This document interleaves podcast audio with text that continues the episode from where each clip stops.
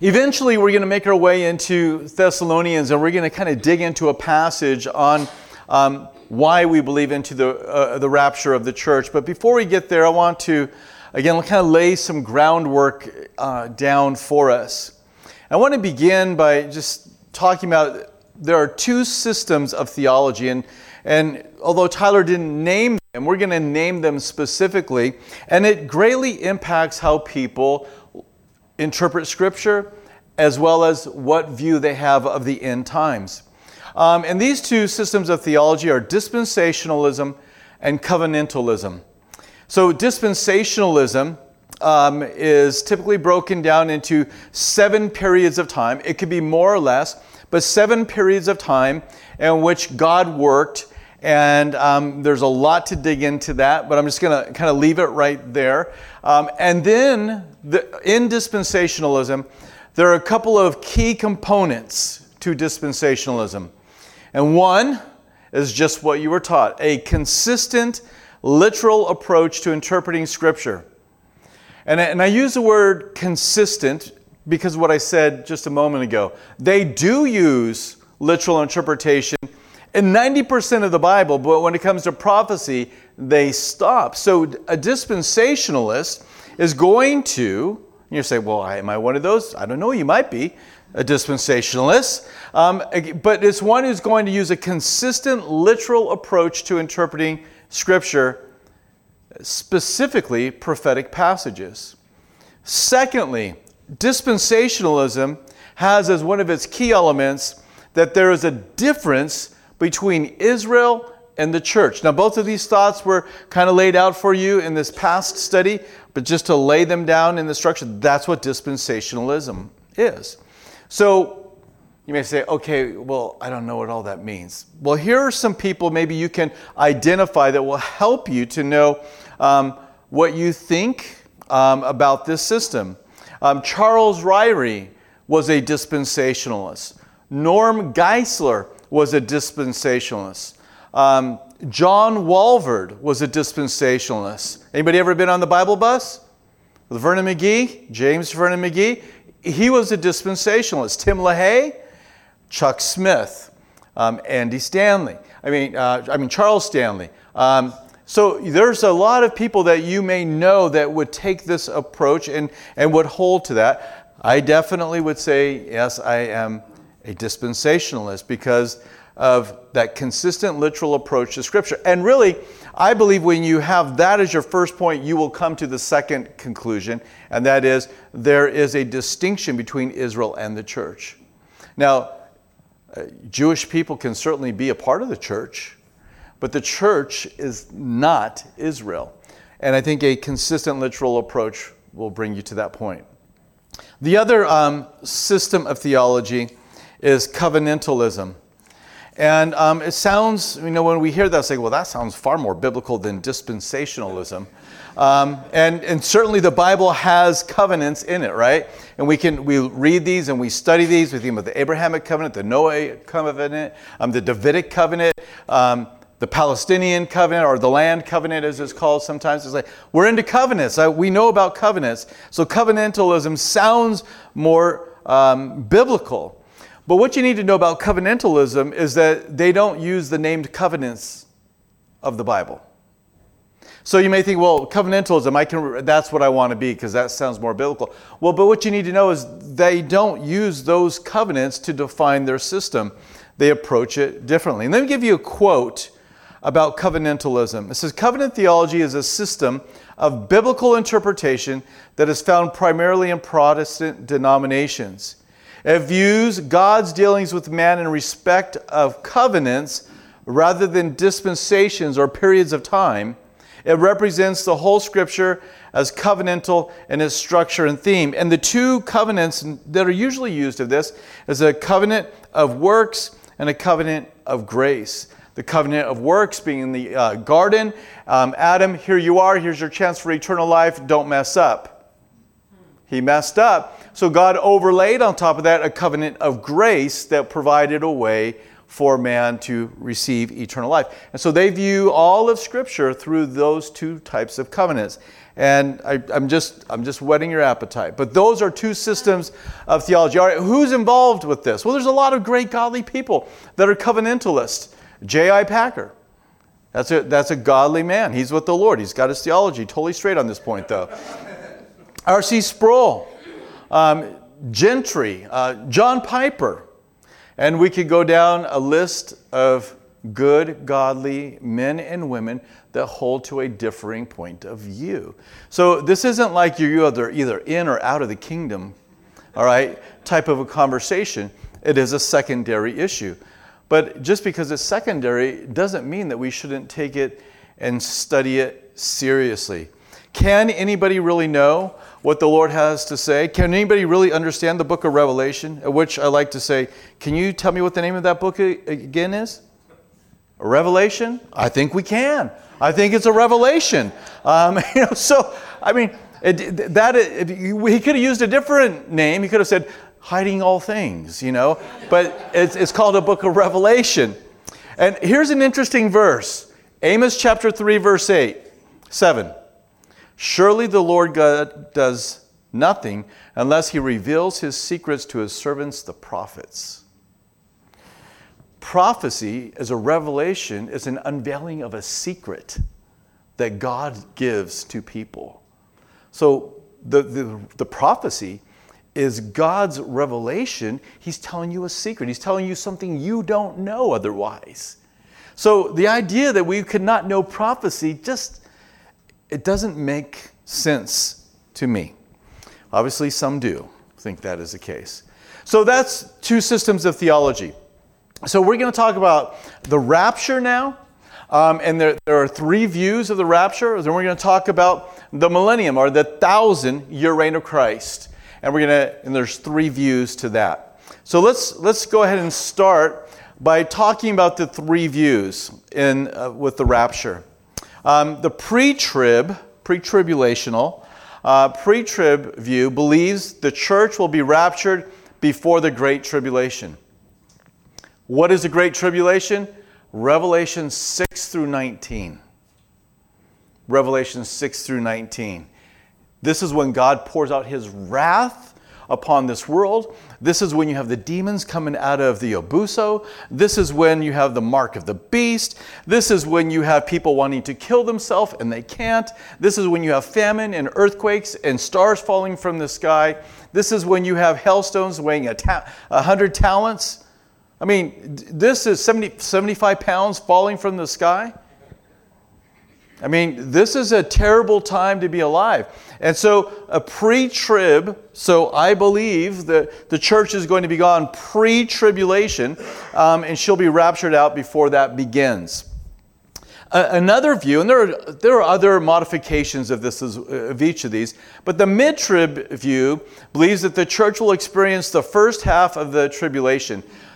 And the reason they say this is they don't believe anything bad really is going on in the first half of the tribulation, that it all happens in the second half of the tribulation. But if you read in Revelation chapter 6, which is at the very beginning, um, what we read the world saying is, hide us from the wrath of what? The Lamb. So evidently, right at the beginning, there is a statement from the world they're trying to hide from the wrath of the Lamb. So, um, the mid trib view, what they're trying to do is say God won't judge uh, uh, his people and allow, allow, wrath to come upon him. So, mid trib, the church will be gone. Then there's the post trib, and post trib believes the church will go through the entire tribulation. Uh, so those are those are pretty easy concepts. A time of God's judgment upon this earth. Revelation six through nineteen. Do we go before? Do we go in the before it gets bad, or do we go through the whole thing? Those are the three different views. Believe firmly that um, it is a pre-trib uh, view that the Bible teaches. Now, if you hold to a post-trib view, um, don't want to argue with you about it. Um, don't want to get in a fight with you about it. Um, I just will say that whatever you, system you believe, when the rapture happens, that's when you go up. no, that's not really true. But that would, it would kind of be funny if it was. in a weird kind of funny way, but but I say no, that's not. I mean, but I seriously, um, on the way up, we'll explain it to you, and you will never be so happy to be wrong that you held to a post-trib view that you're not going through the great tribulation. And you say, well, yeah, but Troy, what if you're wrong? Then I hope you're storing up a lot of beans and rice because I'm storing none up, and I'm going to have to come to your house for those seven years and eat with you. Just saying, store a lot. But let's talk about some passages in the New Testament that speak of a pre tribulation view. So, first of all, Jesus promised escape. Jesus promised escape. Revelation chapter 3, verses 10 through 11. And this is writing to the seven churches, uh, to one of those churches.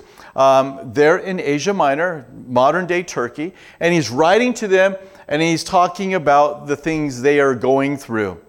Um, in some of these instances, he talks about events that are going to happen in the last days. So, Revelation chapter 3, um, verse 10 is speaking to what I like to call a last days church. So, in other words, this is a church, Church of Philadelphia, um, that spiritually is going to be around. This is what we read in verse 10 Because you've kept my command to persevere, I will keep you from the hour of trial which shall come upon the whole world to test those who dwell on the earth. Behold, I am coming quickly. Hold fast what you have, that no one takes away your crown. Very clearly here, Jesus is telling this church there's going to come a worldwide trial. We call it the Great Tribulation. It's about what, John, it's what John's about to start talking about in just a couple of chapters. And Jesus says, if you are faithful, and you're going to persevere, and who perseveres? Those who have faith, is what First John tells us. And so if you do that, I'm going to keep you from the hour of trial that's coming upon this whole earth. You're not going to face it. You're not going to go through it. So Jesus promised escape. Spend some more time studying this and looking at this. Another passage quickly that kind of tells us where we even get the idea of the word or the word rapture from. And Jesus or Paul spoke to the church at Thessalonica and said that the church was going to be raptured. He talks about it. Raptured. And the word rapture means to be snatched up, caught up. So let's read where this promise is given. It's in 1 Thessalonians 4 6 through 18. It says, For the Lord himself will descend from heaven with a shout, with the voice of an arch, archangel, and with trumpets of God, and the dead in Christ will rise first. Then we who are alive and remain shall be raptured, caught up. The Greek word is harpazo, caught up together with them in the clouds to meet the Lord in the air, and thus we shall always be with the Lord. Therefore, fight fiercely over this with one another. Oh, therefore, comfort one another with these words. Be comforted in the fact that one day you are going to be caught up. And we can look to other places. One common objection that I think is probably the worst objection ever made for why you should not believe in the view of pre trib rapture is because the word rapture is not in the Bible. To which I like to respond, which Bible and which language? Because there's a Bible's been written in a lot of different languages, so which one? Well, it's not in the English. Okay, it's not in the English. Well, it's not in the Greek, it's, it's different. You're right, it's, it's, it's harpazo here. So, where do we get the word rapture from? Well, we get it because the, the scriptures were translated into Latin. And in Latin, it's the word rapturo. And so, this is where we get that theological term um, rapture, meaning we get caught up to be with the Lord in the air before the great tribulation starts on planet Earth. Like, well, when's that going to happen? We don't know. But I do know this we're nearer than we've ever been before. like, well, how do you know that? Take a look in the mirror. You look in the mirror, and as you look in the mirror, you're going to go, man, you're getting older. And if you're getting older, then you are heading towards meeting the Lord on this side of the, that line, and Jesus is coming back. And who's, you know, if the line is here and we don't know where that is, so who's going to cross the line first? Is Jesus going to come back and we're going to go up?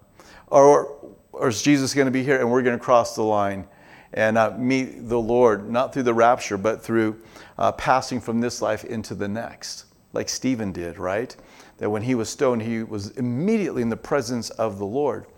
But this is a great hope. There will be a generation that is alive.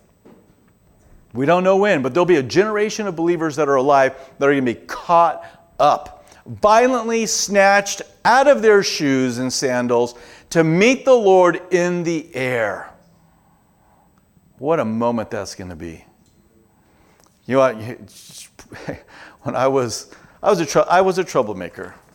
Um, my parents will verify this.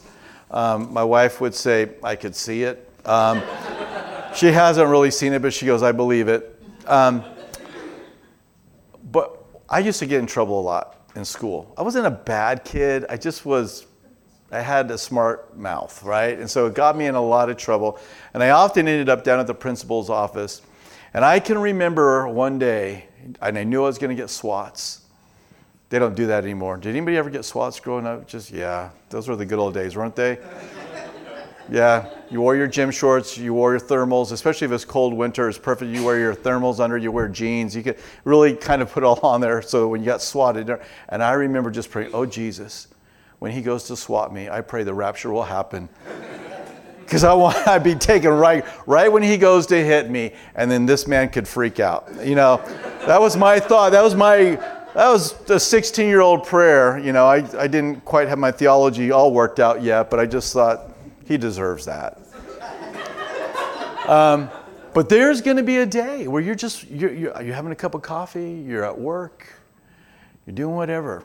You're taking care of the kids, your grandkids, you know, you're having a Bible study, you're in church worshiping. Now, that would be a cool one, wouldn't it? Amen. and, and the Lord's going to come back. One generation of the church. it might be our generation, it could be our generation. And so we should allow ourselves to be ready. But we're going to be caught up in the air. We're going to meet the Lord in the air. And we're going to meet all those that have gone before us in the faith your family, your friends, you know, the, early church, all of the people, they're going to be, we're going to meet them in the air. They're going to come out of their, their graves first. Their bodies are going to be resurrected. They're spiritually, they're in the presence of the Lord now, but the resurrection, the bodies will, will happen. They're going to rise and we will meet them in the air. When I've taught this study, uh, just this passage, I like to title it The Grand Reunion in the Air. Man, it's gonna, there's going to be some big time high fives happening. Like, it happened. It was in our generation. We get to be in the presence of the Lord. You're like, yeah, but what if it's not? Well, you're still going to be in the presence of the Lord. You, I mean, you, you just kind of, you get to, you're not going to experience the catching up, but you still get the prize, which is Jesus. So, Jesus promised that there was going to escape. Paul promised that there was going to be a catching up, a rapture that would take place. The question is, does it happen before the Great Tribulation? Does it happen in the middle of the tribulation? Does it happen at the end of the tribulation? So turn with me over to Second Thessalonians because we're going to dig in at this point. Because I, I, wanted to take a passage and um, I wanted to be able to look at the, the passage. What did I do to this thing? Trying to be good and have a clock here. And it's all messed up, so I think the Lord is saying, talk as long as you want to, but. Oh, there it is. Okay. Maybe he's not saying that. All right. but I want to dig into this passage. So, Second um, Thessalonians is where we want to be. And I want to begin at verse 1.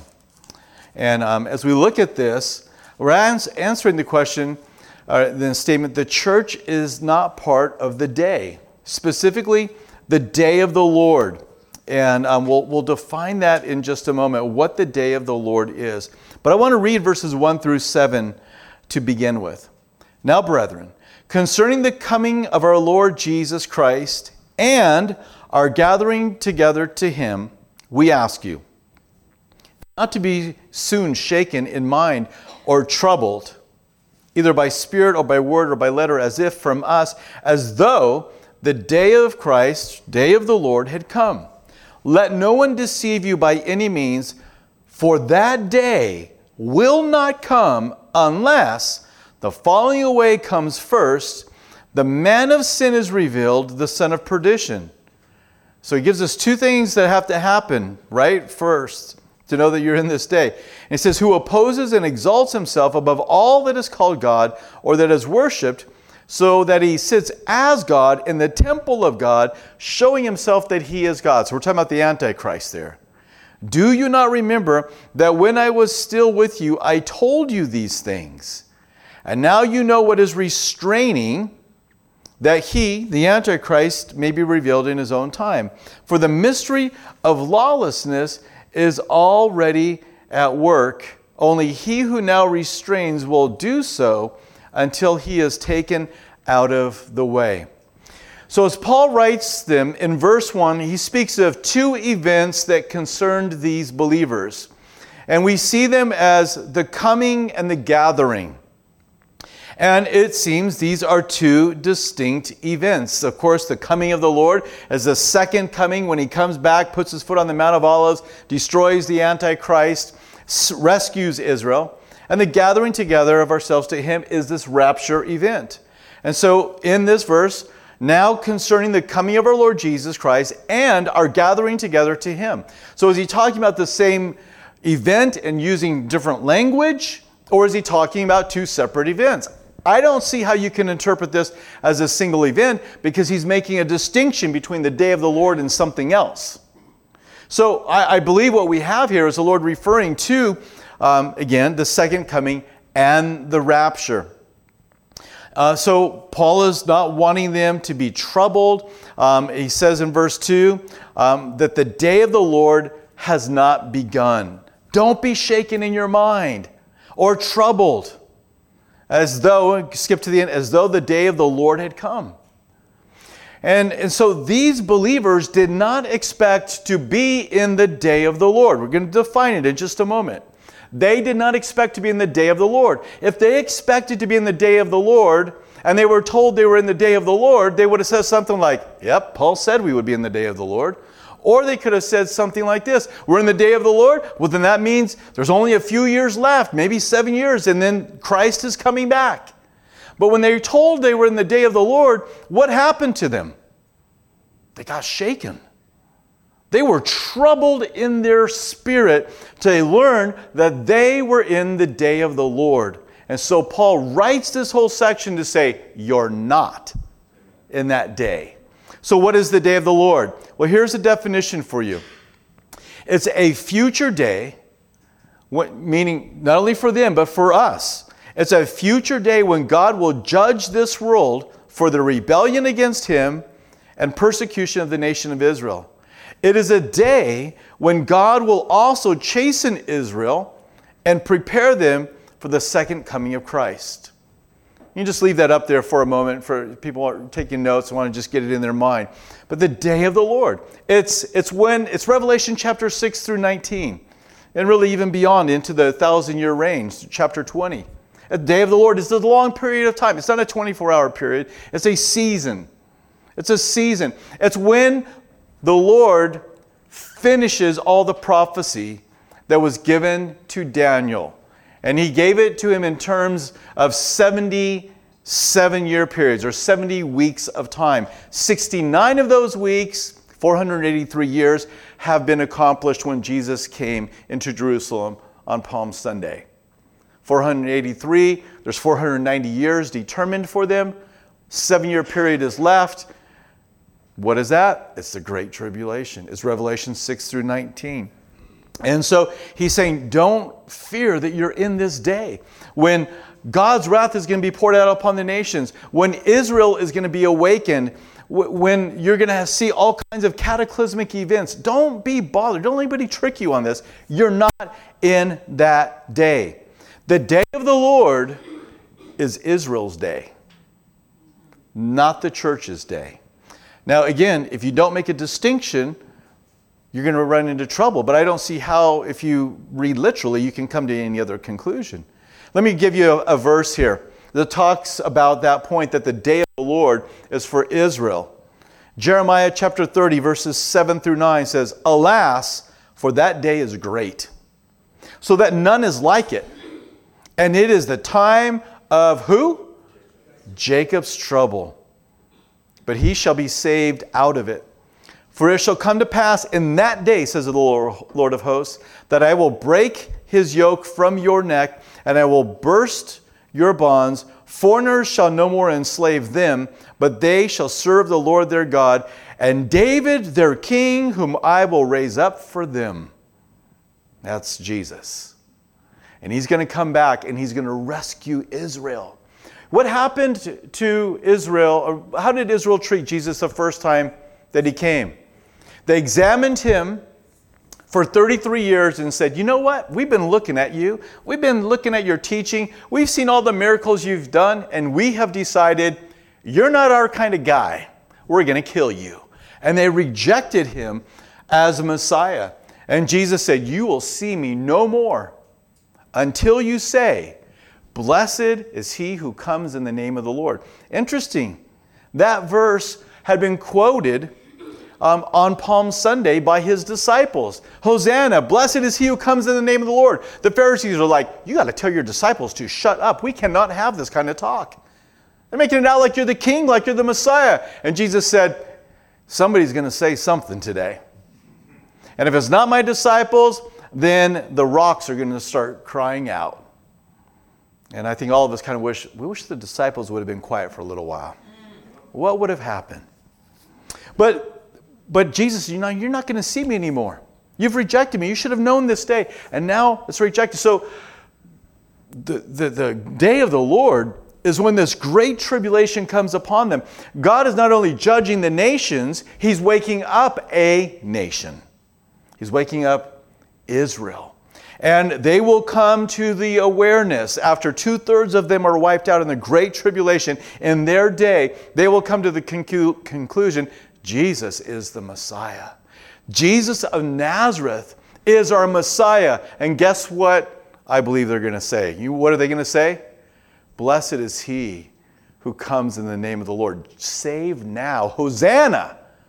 And in an instant, Jesus is going to break out of heaven, riding on his white horse, and all of the church along with him. Does anybody not like horses?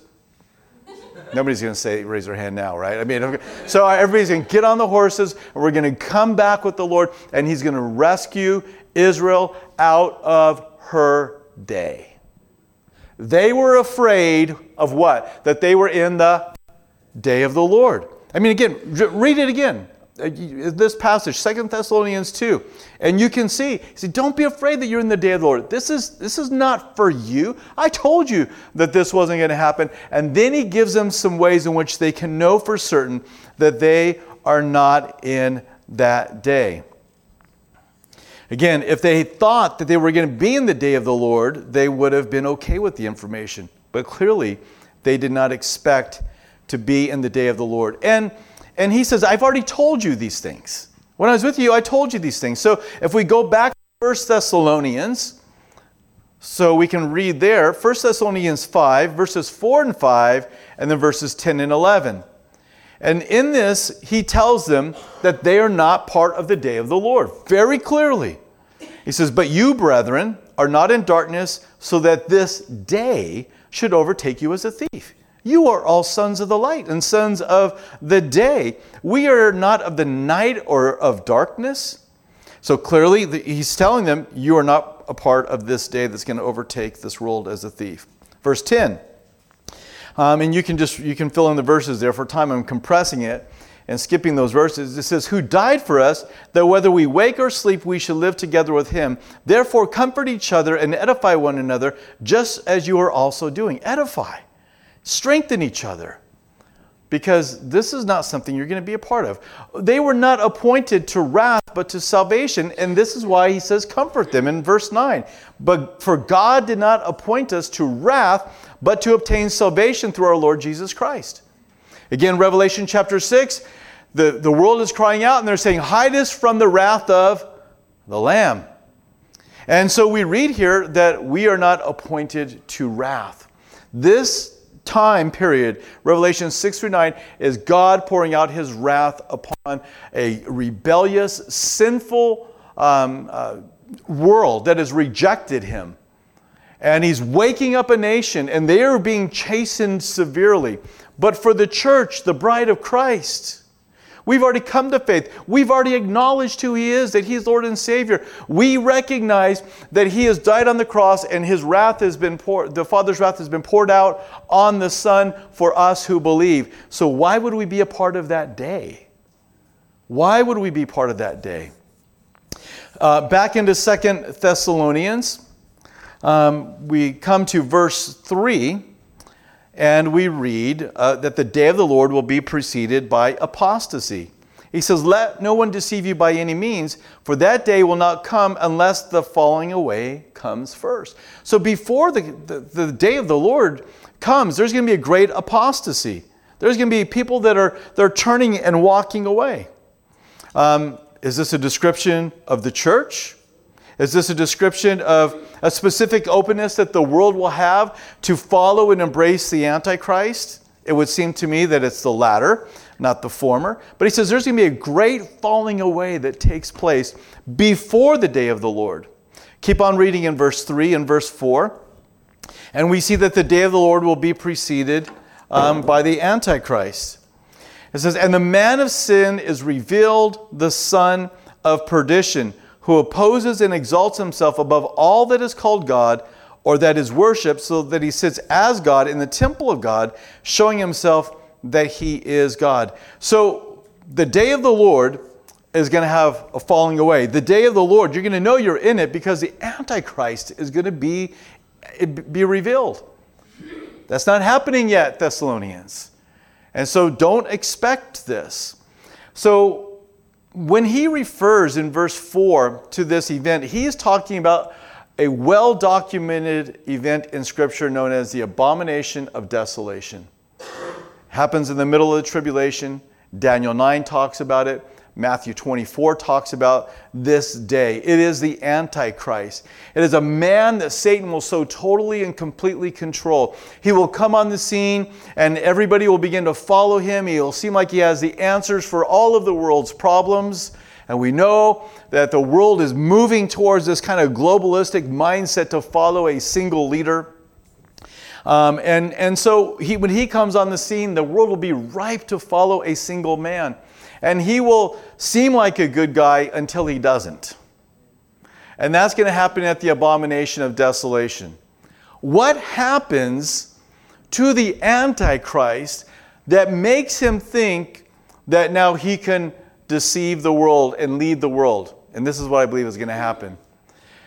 Halfway, at the beginning of the tribulation, there's going to be two witnesses are going to come on the scene, and they will go for 1,260 days until they are killed. It is the Antichrist who kills them. But for 1,260 days, they have been, you couldn't do anything to them. You couldn't poison them. You couldn't shoot them with bullets. You know, uh, you know guided missiles couldn't take them out. Um, you couldn't chop their heads off. They were, you couldn't get near them and do them any harm. And the Antichrist is going to kill them. And at that day, it says the world is going to begin to have a party and give gifts to each other because these guys have called plagues down upon the earth. They have caused there to be famine and drought and waters turned to blood. Sound familiar? And, and all of this is going on, and the world is just like, we cannot stand these guys. And the Antichrist is going to kill them. And right when that happens there in Jerusalem, he's going to walk from the streets of Jerusalem where he has just killed them, and he's going to walk up onto the Temple Mount, as we just read here, and he's going to say, I'm God. You thought these guys were tough? Well, they were tough. They were amazing tough, but I'm tougher. And now I have the, I have the equity to be able to do this. And so he's talking about that event. You know that you're not in the day of the Lord because the Antichrist is not on the scene.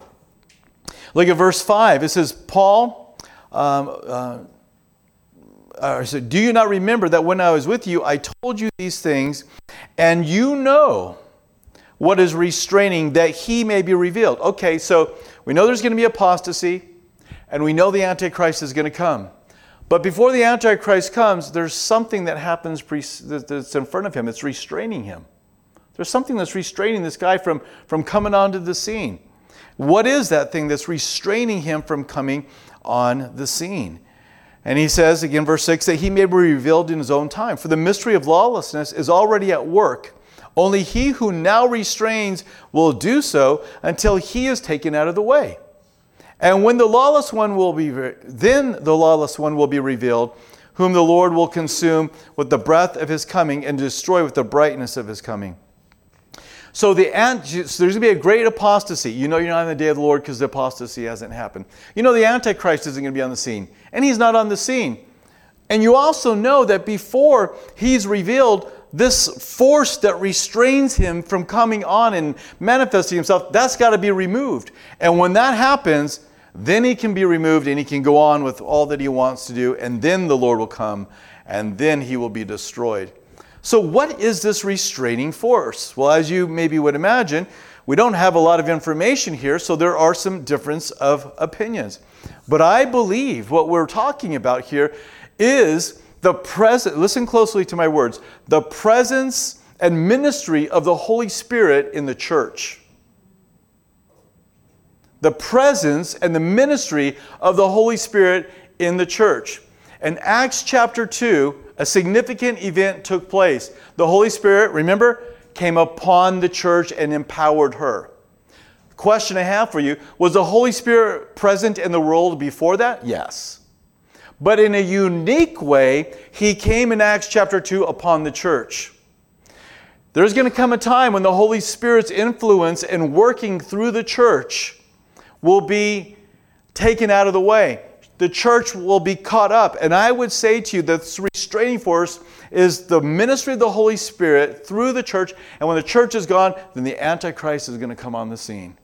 These are the things that have to happen before we can be in the day of the Lord. So don't worry about a thing. You're fine. You haven't missed. You haven't missed the kingdom. You haven't missed the rapture. And so somebody was coming and say, hey, you know, look at all this persecution. We're in the tribulation. Time out. Tribulation, day of the Lord. We shouldn't be in the day of the Lord. Paul said we wouldn't be in the day of the Lord. No, you're in the day of the Lord. Well, what about what about the rapture? Obviously, I'm giving some interpretation here and filling it in. What about the rapture? Yeah, I don't know about that thing. So Paul writes and says, All right, somebody's told you you're in the day of the Lord. Not true. It's not true. I told you that. You weren't going to be in the day of the Lord. The apostasy hasn't come hasn't come. You don't see the Antichrist. And you know what happens before the Antichrist comes? The restraining force, the work of the Holy Spirit in the church, will be gone. Now, some will object and say, How ridiculous to say that the Holy Spirit and the omnipresent God manifested in the Spirit will be gone from planet Earth. Nobody's ever said that. Nobody said that. Very specifically, the presence and ministry of the Holy Spirit in what? The church. So he's going, well, no, no. If, if, if, if the, that is gone, then he's gone. Then I guess you don't believe that the Spirit was ever on earth. Because Acts chapter 2, he came down upon the church. So he is writing and he's trying to explain to them that it is all okay. The believers in Thessalonica should not be looking for, uh, should be, should still be looking for their gathering together uh, to the Lord before the day of the Lord. I think this is one of the strongest passages. It's not the only passage. I think it's one of the strongest passages in the New Testament to back up this position that the church will not go through the wrath of the day of the Lord. Study it on your own. Study it on your own. You, you need to be a Berean. But this is, if they thought they were going to go through the tribulation, they were like, man, it started. Okay, well, that's not good news. It's going to get real bad. But the good news is it's only seven years. Seven years, we can do anything for seven years. The Lord said He's going to be there. All right, that would have been the response had they thought they were supposed to be in the day of the Lord, but they don't think that. Is that, is that clear to everybody as you look at that? There's a passage for you to study for sure on your own. So that's the a pre-tribulation rapture. That's why we hold this view. And I know that uh, some other guys may be getting into this a little bit, and people say, "Well, the pre-tribulation, you know, view is is new." And this isn't something that you find, you know, until the days of John Darby. I think Zach is going to hit this pretty hard. And so this is a new thing. It's a, it's a new idea that came on. Well, it's in my Bible, actually. so I don't know what you're talking about. I mean, John Darby, no John Darby, it's in my Bible. And it says, I'm not going to be in the day of the Lord. So, I, you know, this idea that this is a, a new coming theology and it never existed before. No. But, just to play the game a little bit, there was a time in church history when the idea that being saved by uh, the grace of God through faith was not how you got to how you got saved. You got saved by by giving money to the church. Now, clearly the Bible teaches that we are not saved that way, that we are saved by our faith and trust in the Lord Jesus Christ. But that doctrine was lost. And so there was a reformation. And it was rediscovered.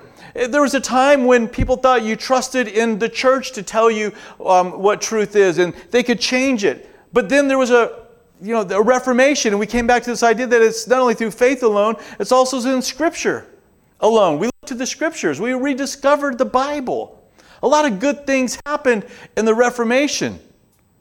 But you know, as many of the theologies and doctrines that we hold dear that got adjusted in, um, during the time of the Reformation, you know which one they didn't touch at all? Eschatology. This goes back to an Augustinian view. And, and so um, he, and, and he had this view, and it was held, and it was not adjusted. So, so if we're coming back now and we are able to rediscover this doctrine that is already in the scriptures, then it's no different than what's happened in many other times in history. The church getting back to what's already in the Bible.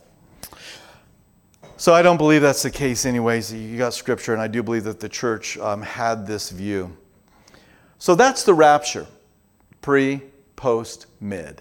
But the other key component of uh, understanding the end times has to do with when will Jesus reign upon this earth. And you have premillennial, you have uh, uh, post-millennial, you have amillennial. And we'll look at, at each of these. And there's, there's variations of each one. But this is built around, and uh, there's so many passages to turn to where promises are given to Israel, um, to believers, that Jesus will come and rule and reign upon this earth. So many to look at. But let's just look at one, and it's Revelation chapter 20. Um, turn with me there, Revelation 20. You can find that one easy. It's in the back of the book. It's where all the answers are, in the back of the book. Jesus is coming back, and it's all going to be good. There's your answer. Revelation 20, verse 1 Then I saw an angel coming down from heaven, and having a key to the bottomless pit and a great chain in his hand. He laid hold of the dragon, that serpent of old, who is the devil and Satan, and bound him for a thousand years. That's a millennium. And he cast him into the bottomless pit and shut him up and set a seal on him so that he should deceive the nations no more. So that he should deceive the nations no more. Till the thousand years were finished, but after these things he must be released for a little while. Verse 4. And I saw thrones, and they sat on them, and judgment was committed to them. And I saw the souls of those who had been beheaded for the witness of Jesus and for the word of God, who had not worshipped the beast or his image, and had not received his mark on their foreheads or on their hands. And they lived and reigned with Christ for a thousand years. But the rest of the dead did not live again until the thousand years were finished. This is the first resurrection. Blessed is he who is has part in the first resurrection, over such the second death has no power, hell. But they shall be priests of God and of Christ, and shall reign with him a thousand years. So, if you read this literally, you might expect that Jesus is going to rule and reign upon this earth for how long? A thousand years, if you take it literally. So, this is the passage. But some will say, no, no, no, no, no, no, no. This is this is not the case, and, and we'll talk about some of those other views. But let's talk about the first view, and that's the uh, premillennialism. And this is the, the, the idea that the millennial kingdom will follow Christ's return to the earth. We just read it, Revelation 20. After Jesus comes to rescue Israel, as they call out and say, Blessed is he who comes in the name of the Lord. He, the heavens will open, the stables will be open, Jesus will come down, defeat the Antichrist, rescue Israel and then he will rule and reign upon the earth for a thousand years. That's the premillennial view. It was the view that the early church held to um, and really was not challenged for hundreds of years. Um, and then it began to be challenged, and be, people began to take it allegorically. And, and maybe if we have time, we'll talk about this a little bit. But I want you to know this that dispensational premillennialism is the only view that takes a consistent literal approach and thus concludes that Israel and the church are distinct. It's the only one. We see that this is for Israel. How do you know this is for Israel? Because if you read in around Revelation chapter um, 11 through 14, you're going to find that, find that this is written and is very Jewish. It's about the 12 tribes of Israel, and that there will be some from each of those tribes that are going to be preserved from the trouble. It's happening in Jerusalem. And you read over and over about Israel. So, but this is a view that takes a literal approach. I, I believe that it's going to literally take place. Um, and that Jesus will return and he will be upon this earth, uh, just as he promised actually even to, um, to Mary, the angel did.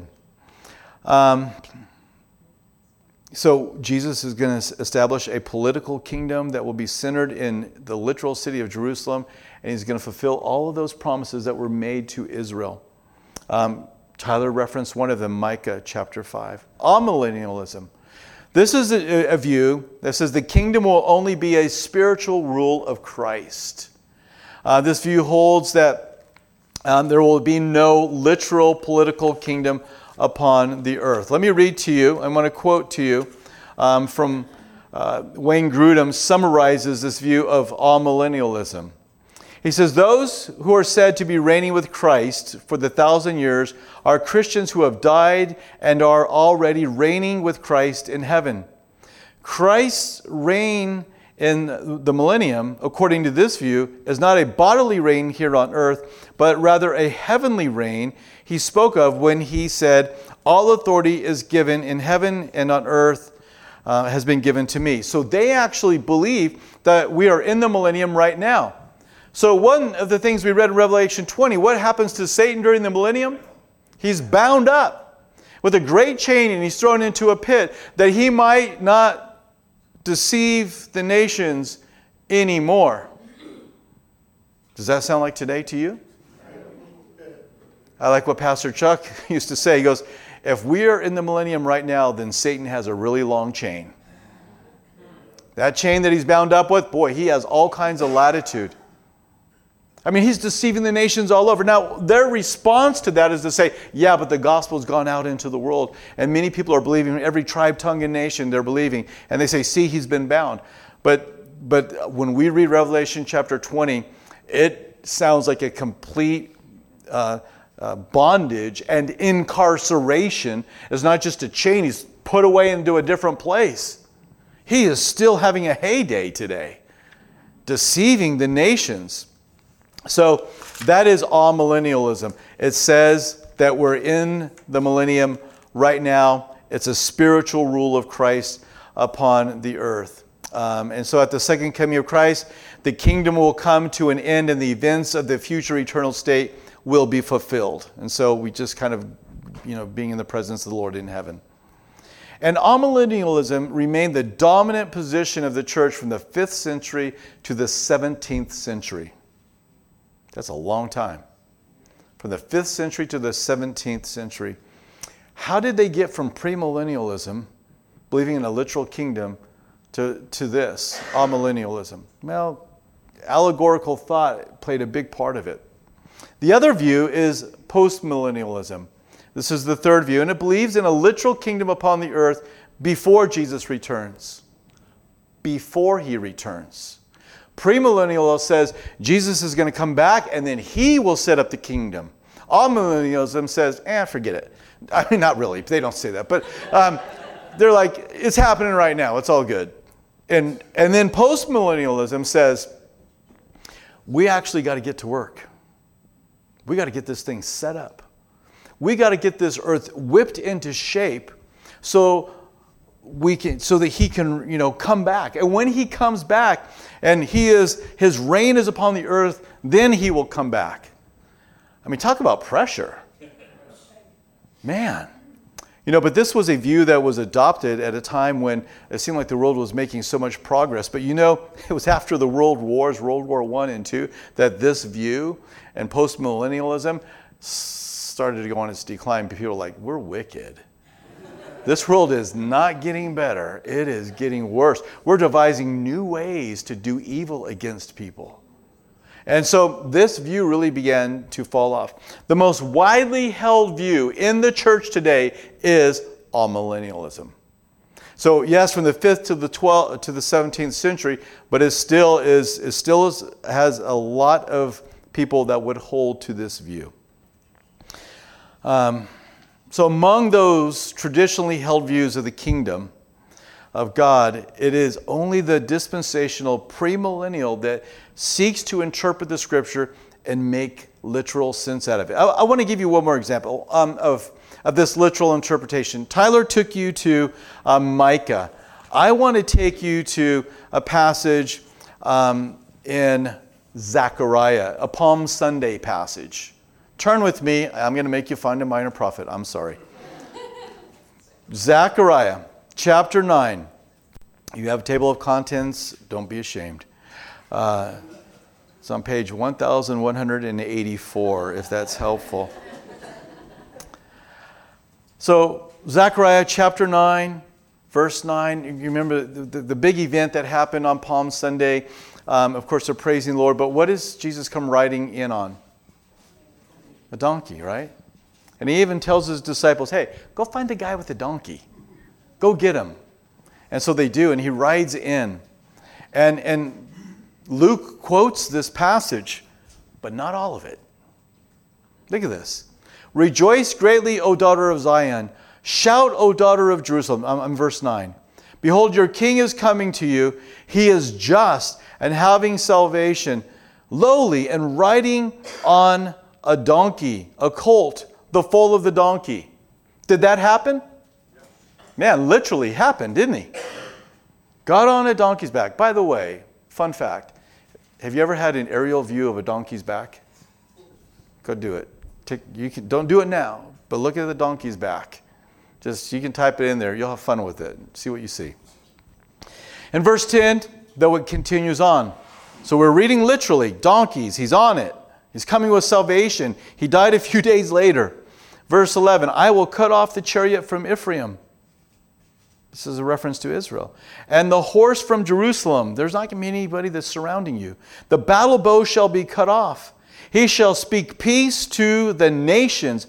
His dominion shall be from sea to sea and from the river to the ends of the earth.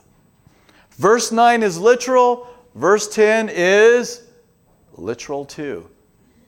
What you have to put between donkey of verse 9 period and I of verse 10 is a second coming, a, a time when the church is waiting.